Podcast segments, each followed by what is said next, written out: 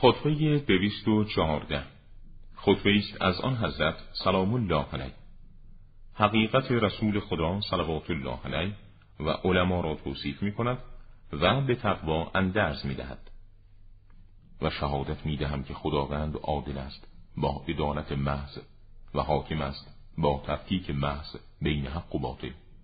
و شهادت می دهم که محمد صلوات الله علیه بنده و فرستادی او و سرور همه بندگان اوست. هرگاه خداوند مخلوقات را به دو گروه تقسیم فرمود رسول خدا را در بهترین آن دو گروه قرار داد. هیچ بدحالی را در نسب آن حضرت قرار نداد و هیچ فاسقی در آن شرکت نکرد. آگاه باشید. خداوند سبحان برای خیر اهلی شایسته قرار داد و برای حق ستونهایی و برای اطاعت و طرق آن نگهبانانی. و برای شماست هنگام هر اطاعت یاری از طرف خداوند سبحان.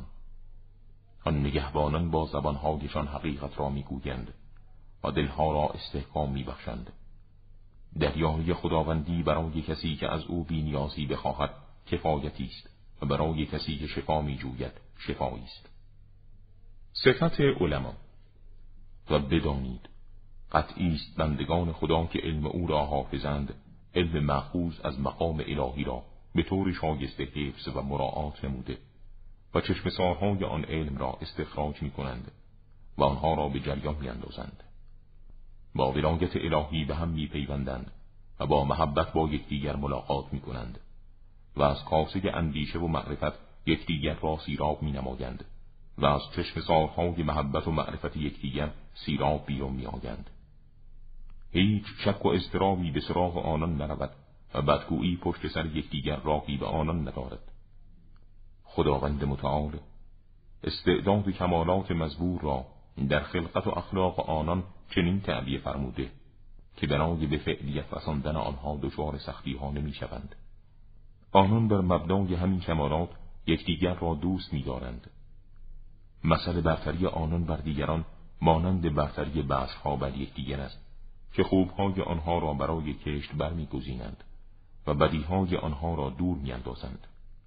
بعضهای نیکو را جداسازی از ناشایست ها متماکز می‌سازد و آزمایش صاف و پاکش را ده میآورد. اندرس برای تقوا هر انسانی باید کرامت و خیر را با پذیرش آن استقبال کند و از هر حادثی کوبنده پیش از آن که وارد شود در حذر باشد. و هر کسی باید بنگرد در کوتاهی روزها و اقامت اندک در منزلگاهی که با سرعت آن را به منزلگاه دیگر تبدیل خواهد کرد. پس عمل کند به منظور آمادگی برای جایگاهی که رو به آن دارد و حقایق روشنی که به سرنوشت نهایش در آنجا خواهد رسید. پس خوشا به حال کسی که دلی سالم و پاک از آلودگی دارد. اطاعت می کند هدایت کنندش را. اجتناب می کند از هلاک کنندش. و راه سلامت را پیش می‌گیرد. با بینایی کسی که او را بینا می‌سازد و با اطاعت هدایت کننده که او را دستور دهد. و به هدایت و ارشاد پیش دستی کند پیش از آن که درهایش بسته و علل و عواملش قطع شود و رو به توبه برد و گناه را محو نماید. این است کسی که در مسیر هدایت قرار گرفته و به راه روشن هدایت شده است.